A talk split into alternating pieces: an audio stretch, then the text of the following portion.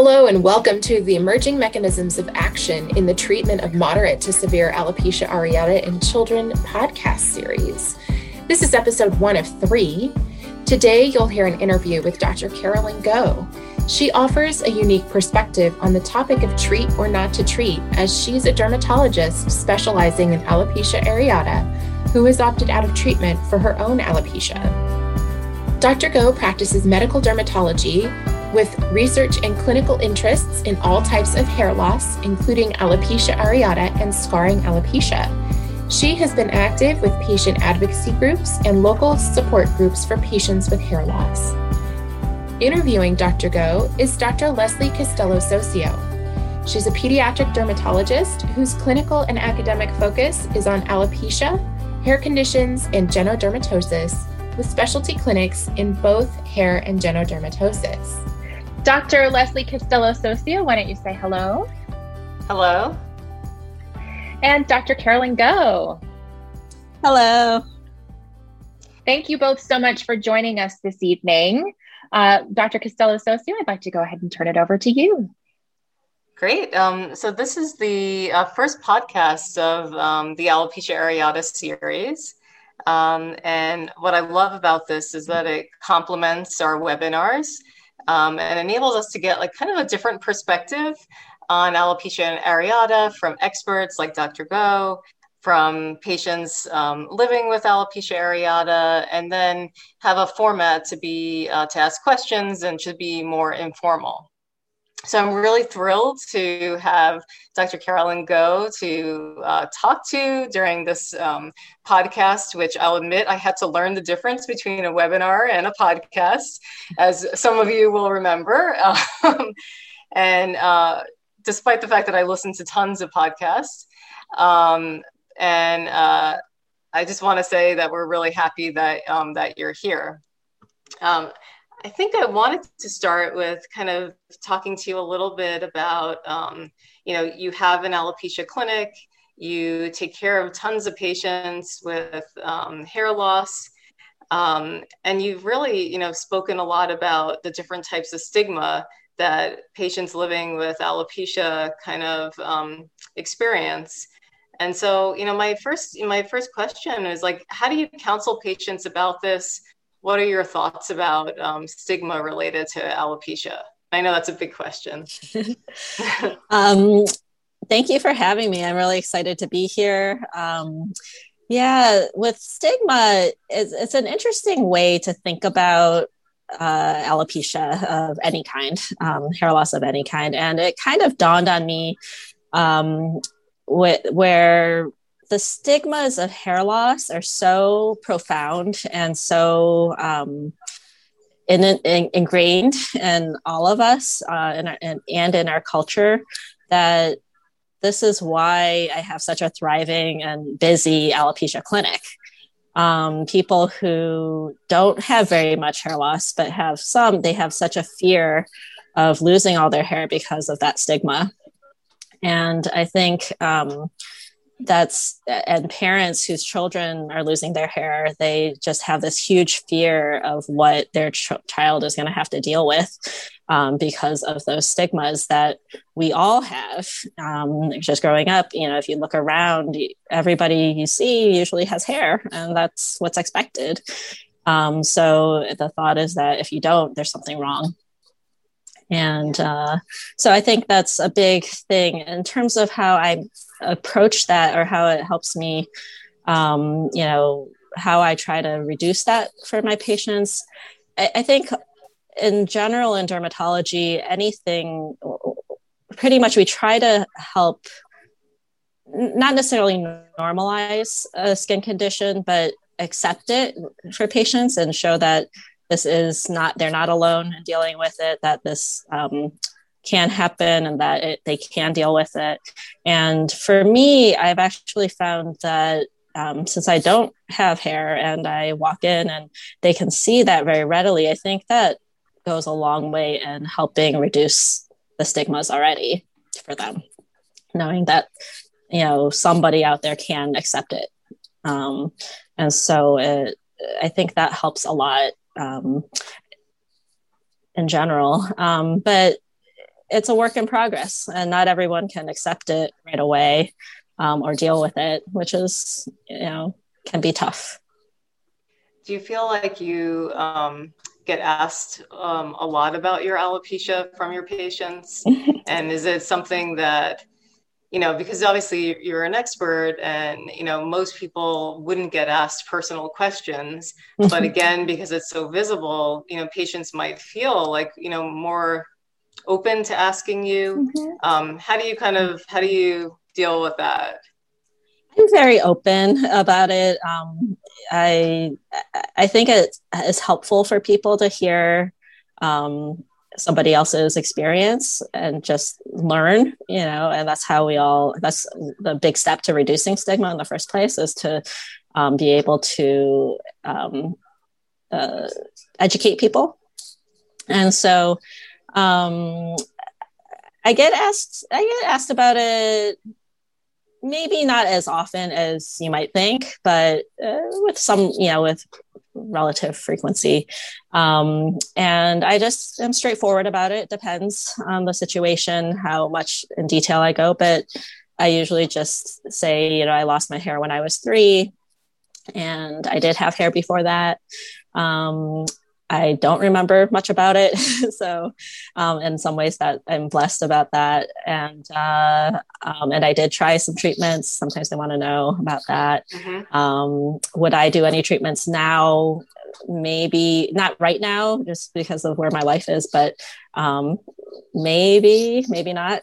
You know, but uh, I wouldn't say absolutely not at this point. Um, and I sometimes will tell them that I did wear wigs when I was younger and that that was helpful. Um, but it, it kind of depends. But I, yeah, I, I think it's helpful to the patients to be open. Mm-hmm. Yeah. Do you, um, I know you've expressed that, you know, right now you're not doing treatments and um, do you feel like that changed over time as you like, you know, just grew in confidence with your professional, you know, development and just being older that that that that changed for you? Uh, so there was a very specific time that, I chose to stop treatments, and so, like I said before, I lost my hair when I was three. Uh, my dad was a pediatrician, and so we got hooked in. I actually went to see Dr. Wilma Bergfeld in, at Cleveland Clinic for several years.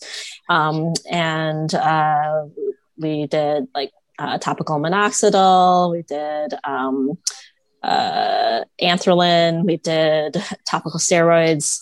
I think my dad said told he, me he even put me on a prednisone taper for five days once, and um, you know all these things, and really nothing ever worked. Um, and then uh, around uh, when I was twelve or thirteen, maybe thirteen or fourteen, maybe something like that, um, uh, Rogaine came out. So topical minoxidil, two percent. And um, my dermatologist our, our, dermatologist at the time he would just give us a call if something new came out you know and said hey you know you want to give this a try.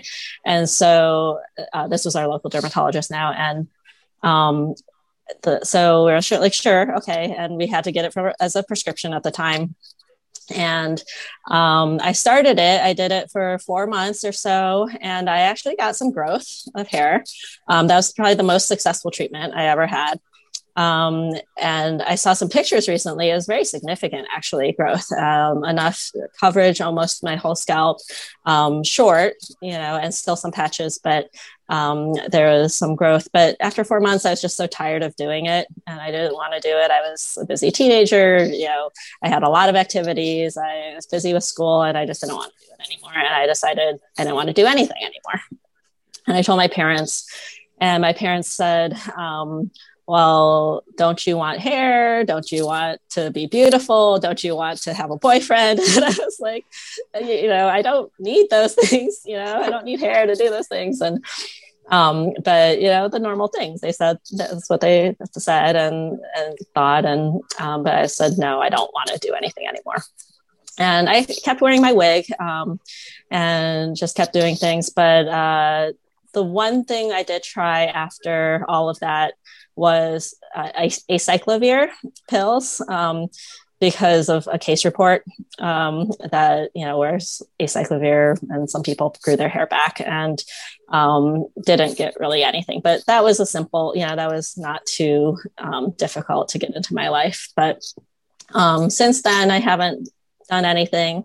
And then uh, when i went off to college i decided not to wear a wig anymore either yeah yeah we see i mean we see a lot of differences between the opinion of um, parents and kids in terms of treatment.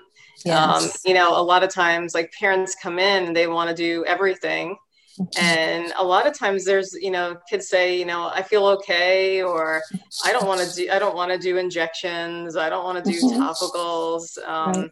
And it sounds like maybe some of that, you know, you experience and you probably see it with, you know, you know patients too where yeah. you know family members have like you know ideas of like all these remedies to try and you know and the mm-hmm. person says you know i don't want to do any of those and um i feel like we're we always like are struggling with that especially for younger children you know because they haven't really um developed fully enough to like voice that opinion but you can kind of see it and we try to you know tell parents that we're treating you know the child and not them. Yeah. Um, right. because yeah. Um, yeah. It's a lot of times i have to i, I do see that too. Um, i think that well so for me a couple of things. Um, when i was young you know and i wore my parents took me to get a wig about you know when i was five. And you know but before that i didn't uh, I would wear hats sometimes, and but they always were pretty normal about it at home. So when I got home, my the first thing they would say, "Oh, take off your wig," or they would take it off for me, and they would, you know, they would touch my head, they would kiss my head. You know, it, it was very um, accepting at home, mm-hmm. and I think that I think that makes a big difference um, for people, um, and I think that made a big difference for me in accepting it. Um, I don't know I, you know, clearly there's definitely personality differences, anyways. But I think if you know you contrast that with um, some patients, I have some adult patients who their husbands don't even see them without their wig. You know, they mm-hmm. just don't do it there. And and that's how their home always was too you know. They never saw their mother not made up you know. And so i think there's definitely definitely differences in how people's homes are. But i think that showing your child that it's they are showing more than saying even is um, very powerful. Yeah you know you've spoken a lot about um, JAK in- inhibitors and you know how you've incorporated them into your practice. Mm-hmm. and so i think for you know for our audience it'd be really helpful to kind of understand when you um, when you use them you know what are who are the patients that um, you introduce them to? And then how do you talk about kind of the unknowns? Like we don't know long term. We don't know like so much you know about them yeah. Um, so I usually, um, well, so the patients that I would get target for it um, are a couple types. So some people come in and they know that's what they want. They've heard about it, their friend has been on it, or you know something like that. And it runs the gamut in terms of people who have had alopecia for many, many years and haven't been treating but want something now, or um, to people who it's just started happening to.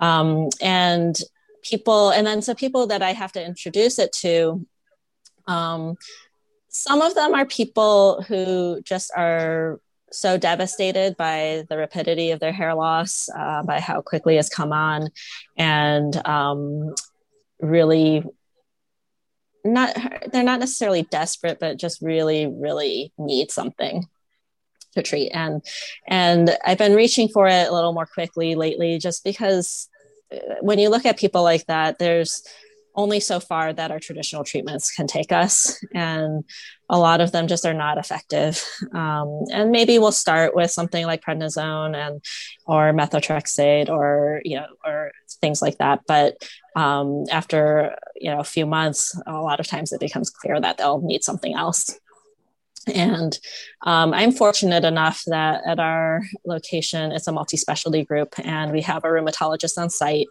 um, who has samples of Xeljanz, and so, um, or tofacitinib. And we can, um, they have allowed me to dispense if I need to. So sometimes I can give some patients um, some to get started, and we do get some patients covered on insurance. Um, others that we can't get covered on insurance. Some of them, fortunately, we can keep on the samples, um, but others we start to run out. So it's, but most, for the most part, the patients, um, they kind of become, it, it becomes obvious. And then in terms of how I counsel them, also, that will become a definitive uh, defining line too. Some people you start to say, well, it suppresses your immune system. It's a newer drug. We don't have as much data about its safety, especially long term. Um, and some of those people don't want to touch it at all. So people kind of um, fall off on their own based on their preferences. Um, I had another one. I've seen a couple patients gain weight on it, and so I had another patient where the weight gain was a huge deterrent for her. Um, and so we, you know, so there's, but essentially, I just am very open about it that it's a drug that seems to work really, really well for alopecia. Um, and that there are others in the clinical trials that look like they're going to work very well um, but it's not FDA approved for alopecia, and um, we need to. They just need to be aware of potential long term risk. Yeah, what do you yeah. what do you think as like dermatologists we need to do to convince you know insurance to and this is something I think about all the time, you yeah. know, to you know to approve it for you know, patients who really need it because of yeah. the um, medical and psychological burden yeah um, you know i do a lot of peer to peers and talk to people directly as my method yeah. um, uh-huh. but i you know i wish there was something that yeah. we could document that was different i know i think our um my approach has that has worked for several people not for everybody but is to um, have the patients write their own letter and i'll write a letter they'll write a letter. And um, i've had i have this beautiful letter from uh, at the time she was 18 and she had had extensive alopecia for many years already. Um, and uh, had been living with it no treatments just wearing a wig. But when she heard about this she was interested. And um, and she wrote this beautiful letter. It was it's just full it's like the most um, very honest very um, real, very humble in a way too. It's not like, oh, I, you know, feel terrible about this. She just said, you know, I know this is not life threatening and I know that I can live with it, but I don't want to, you know, there's hope for me now with this medication. And that gave mm. gives me a huge, you know, that was a huge thing for her. And um she doesn't want to look in the mirror and say, "Oh, is that a man looking at me?" or be mistaken for a man by somebody else, and um, she doesn't want to feel self conscious. And lo and behold, it got approved. I was mm-hmm. I was floored. You know, I, I loved the letter. I thought it was beautiful, but I was like, "Is somebody really going to read this and be moved to mm-hmm. approve it?" And they did. Yeah. So you know, fortunately, she is a good writer, and sometimes you have good writers. Uh, so not all patients are so you know good at it, but um, I think that is you know when I read it, I was convinced. You know, and I think um, that's the kind of thing that um, some like stories like that I think can be really helpful. Yeah, I, I do. Yeah, I think that you know in general hair specialists will go to bat for their patients and mm-hmm.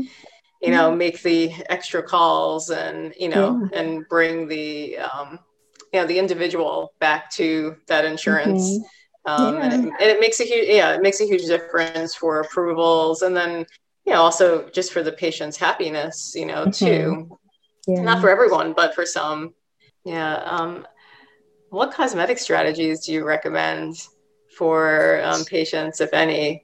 Um, Um, I well, so hair pieces, wigs. Um, there's you know for partial loss. Um, there's for partial partial loss of alopecia areata is tough. I mean, things camouflage like uh, Toppik and um, you know or cam- various camouflage fibers um, can be helpful um, even in severe you know with patches but it's a little harder to cover than diffuse hair loss um, but there are so many options these days for mm-hmm. wigs and hair pieces and um, these systems that people use to where they you know they sew in and make custom pieces for people with patches or without um, so it runs the gamut from very inexpensive things that you can buy off the shelf or uh, or online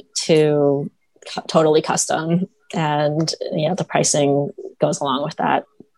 So i i usually talk to patients. I give them the resources.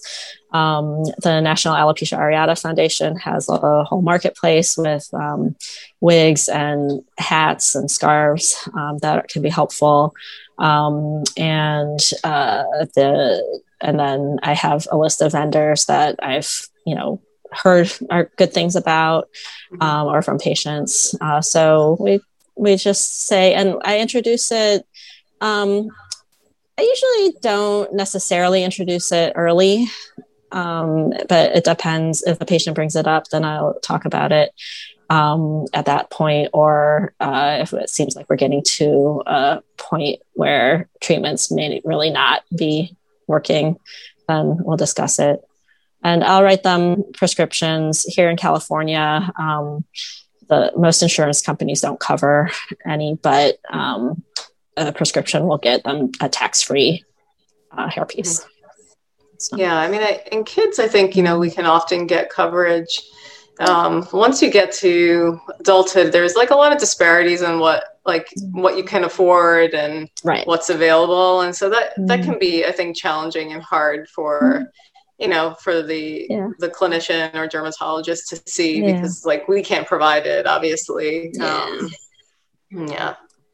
Um, I think with kids, um, it's important to, um, like, if they do want to wear a wig, you want to make sure you go to a vendor that is familiar with kids. Um, when I was a child and I started when I my first wig we got from Macy's. I was nearby, ha- happened to have a wig salon, and it was um, a you know, it was for old women. It was an old woman style wig and, and it was really itchy. It was not comfortable at all. And, um, I think they sized it down for me a little, but it was not good. But we found a place, a salon, um, and I grew up in Toledo, Ohio.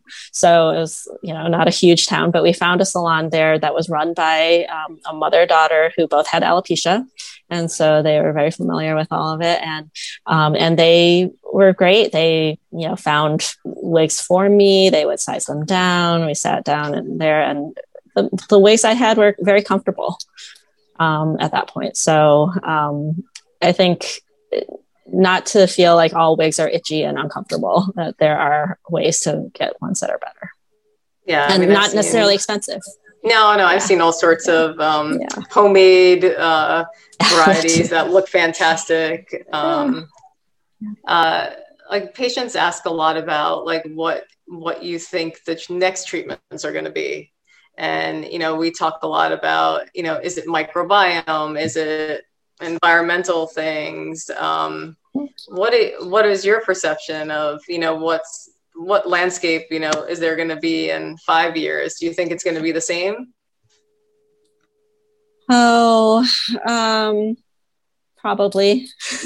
I think probably looking at and refining the JAK inhibitors, trying to get down to something um, more targeted is probably you know hopefully where we're headed um, I don't, you know, as far as nutrition, diet, and microbiome, I think they're just too complicated still. I think that we don't, unless you know, maybe there will be some something that comes out that um, you know people can figure out how to target you know those things. But I don't, I don't foresee it in the at least five years. Five years is pretty soon. So, yeah, um, yeah. I've been I've been interested in uh, you know the atopic dermatitis kind of cohort of patients um, who have both, and you know mm-hmm. how IL thirteen inhibitors or IL four inhibitors might be you know possible treatments and i don't know if mm-hmm. you've had experience with that or um, have patients who do allegra and other kinds of therapies yeah. Um, I will often put people on Allegra. I personally have taken Allegra on and off throughout the years because I have allergies, and um, I, I, don't know that it does anything for anybody, but it's certainly safe enough. Um, and uh, the as far as um, uh, what was the other? Oh, IL fourteen, IL four, and IL thirteen inhibitors. Um, I I don't. I have not seen much benefit at all. Um, I think we so we had one patient who was on it because she had atopic. She had both, and um, it's possible she had a little bit of improvement while she was on the um, the biologic, but um, she ended up stopping it for whatever reason, and um, it's her hair has been kind of we, we just continue with um, injections, steroids, and kind of stable. So I'm not sure how effective. I, I, don't really understand how it would be effective. And then I know that you know there are case reports of people worsening with it, developing alopecia while on it. So um, mm-hmm. I'm not sure that that's the key. Yeah, yeah, um, yeah. I mean, I think yeah, eventually, I think we're gonna like have subsets of patients with you know different comorbidities and probably yeah. treat them differently because i mean i don't think it's all necessarily True. the same um, yeah. disease but um, but yeah i don't i don't think we're there yet and mm-hmm. you know i know there's a big interest in microbiome and i agree it's like you know in some ways it's much more complicated to understand and we're a lot further behind in terms of you know understanding the connection and whether it, it leads to flares. Have you have you um, seen or recommended like a fetal uh, fecal um, transplant to anybody or, or no had, I mean, anybody ask you i'm sure i'm sure people yeah i mean you. i get i get asked a lot about it and mm-hmm. you know certainly about diet um, but i i haven't had any child who um, has had one mm-hmm. i think it's going to come up because we have a lot of patients who um, have both alopecia areata and ibd and you know certainly those were the case reports where you know patients had complications with c. diff and then got the fecal transplant. Um, but I, I think there's like a misunderstanding a little bit about fecal transplant um, from the community. And um, often often families don't understand that you know different donors might have um, you know a different sample and that the you know the procedure might not be um, durable right because mm-hmm. you know yeah, the, right. the microbiome changes so rapidly yeah. um, i'm certainly interested in it and i think that um, there's you know there's a transition point in childhood when your microbiome goes from very very diverse to more adult like and that's when we first see it like you know for right you know right around the time you described when you had mm-hmm. your first you know episode. Um, and so maybe there is something to that um, interesting. you know as a as a flare. Yeah. Um, uh, you know the other the other thing that like i see a lot is um, you know, uh, patients having kind of that feeling that um, they they want to do treatments because you know people think that they're like undergoing chemotherapy or um, uh, one parent told me that when her kid goes to an amusement park, um, like a water park in particular, he gets to go down the slide like a zillion times because people pass because they assume that he yeah. um, has um, cancer, you know, and so they are allowing him to go. Um, yeah. And you know, I think she described. She said, "Well, you know, at this point, I can't just you know tell everyone because it's just too tiring for me to do right. it. So I just let him enjoy his you know yeah. Yeah. um, water park experience." Um, but uh, yeah, and and so you know, one of our strategies is try to like prepare kids to like for those encounters you know yeah. i used to call them like these sneak attacks and like what would you do in a sneak attack you know if someone just comes up to you and says like what's going on? Um, but i don't know if, if you have any other like tips for um, for families. I think that it's no not really. I mean i think it's important to have a game plan like an idea of what to say. Um, some people uh, adults mostly, but will carry around like a little card that says, you know, I have alopecia areata, this is what it is, and maybe refer them to more resources if they're interested. Um, and that kind of helps facilitate a little bit. And I've never gotten around to doing that myself, but um, I think sometimes that can be helpful. Um, I think uh, answering, you know, getting to a place where you can say, uh, "Oh, I have alopecia, and it's you know something short." I've heard people say it's kind of like an allergy to my hair, you know, and I think that sums it up pretty easily, you know, kind of for a layperson, you know, and in a way that you can explain quickly to people to understand.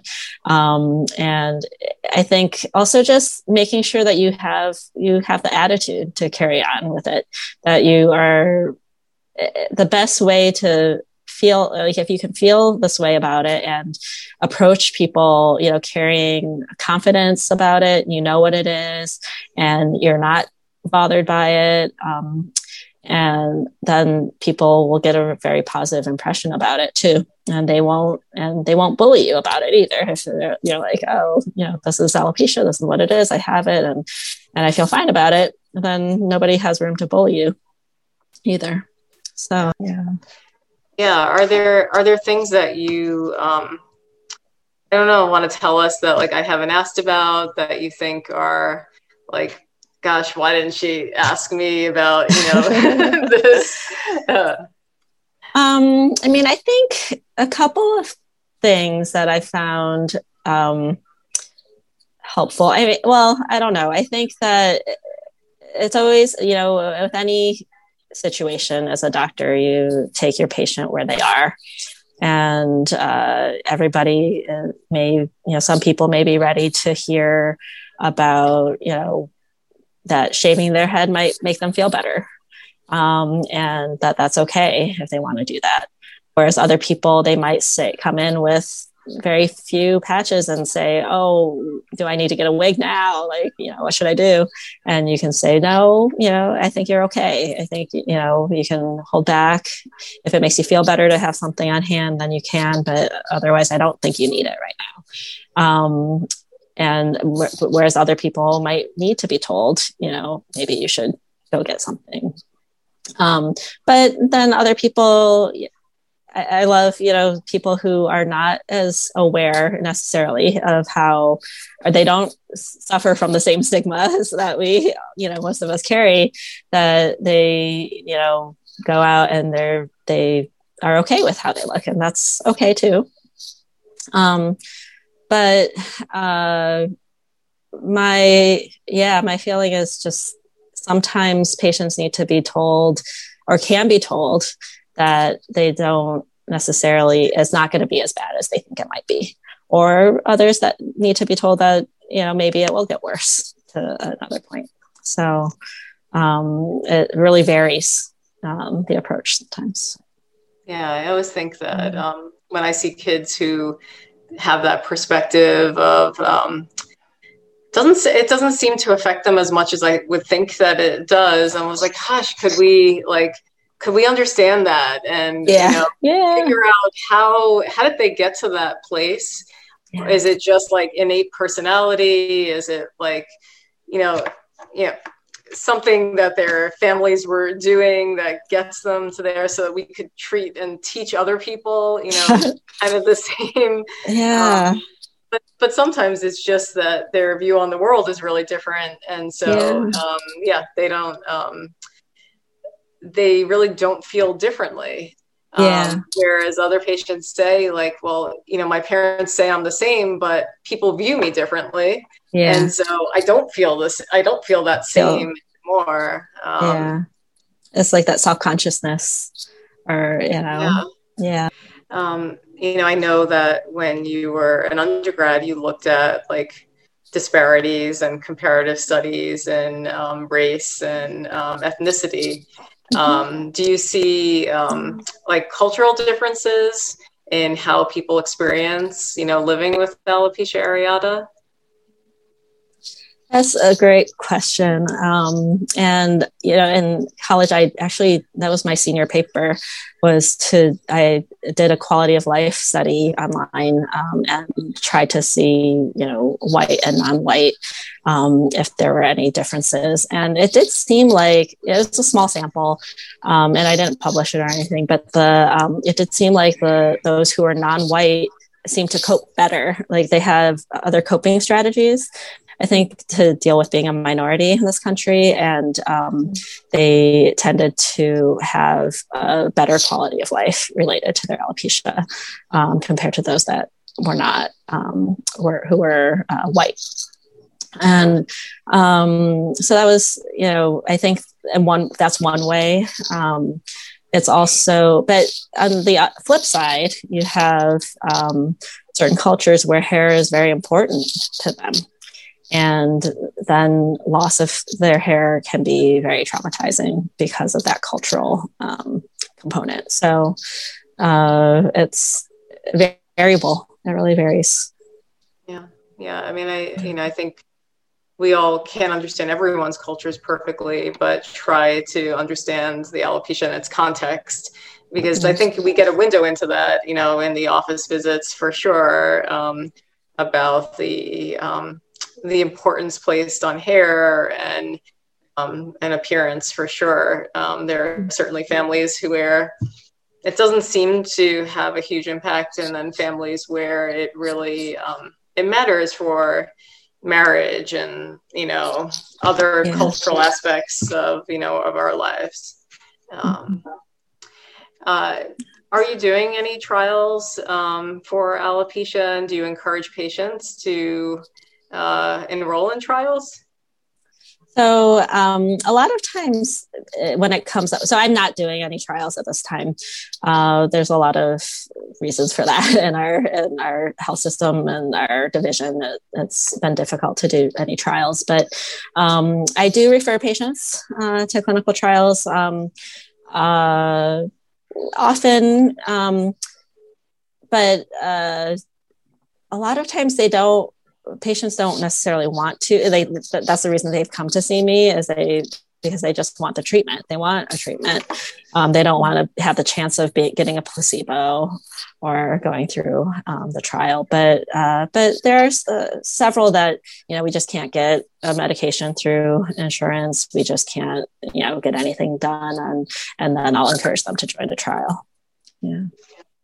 Yeah i think um yeah, I think in kids it's harder. Because there are fewer the uh, fewer trials. Yeah. But, um, yeah. Hope we can expand that and you know and have families and companies kind of see the importance of you know trials and you know younger patients since yes. the options are you know more limited.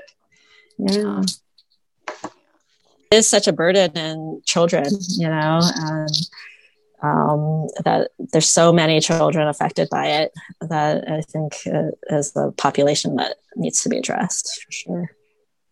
Yeah, um, during the pandemic, a lot of kids expressed that they, who were newly diagnosed with alopecia areata, that they really um, liked homeschooling um, and you know yeah. the being able to be um, off camera for yeah. for their lessons. Um, uh, I don't know how um, how that's changed things for adults too, who mm-hmm. you know are in meetings and don't necessarily have to be you know on camera. Yeah. Um, because some patients have told me that they um, like chose different careers or um, mm-hmm. you know kind of different paths because of their alopecia. Mm-hmm. Um, uh, I don't know if you have thoughts on that. I think that's uh, yeah, it's it's an interesting um, situation where some of the social pressure is taken off, you know, with the appearance, but at the same time, I mean, non alopecia wise, also hair loss wise, um, so many people have come in complaining about how they look on Zoom. So I think it, it has gone both ways. It has gone both ways for sure. Um, but yeah, I think I, I, think that's true for a lot of things with kids in the pandemic, where some of that pressure of being in person, looking a certain way, being you know, has all been lifted, and um, there's definitely silver linings, and and it, it helps us understand like our situation better, right? Mm-hmm. Uh, so I think we're going to wrap up now. Um, thank you very much for joining us for um, our first Alopecia Areata podcast. I think we've all really enjoyed um, hearing your perspective on treating patients and then also your personal perspective on having um, alopecia areata. Thank you so much for having me. It was my pleasure. A special thank you to Dr. Carolyn Goh and Dr. Leslie Castelo-Soccio. Thank you to Pfizer for supporting this program with grant funding. This program has been developed and produced by PEDRA staff, Dr. Leslie Castelo-Soccio, and Dr. Britt Craiglow.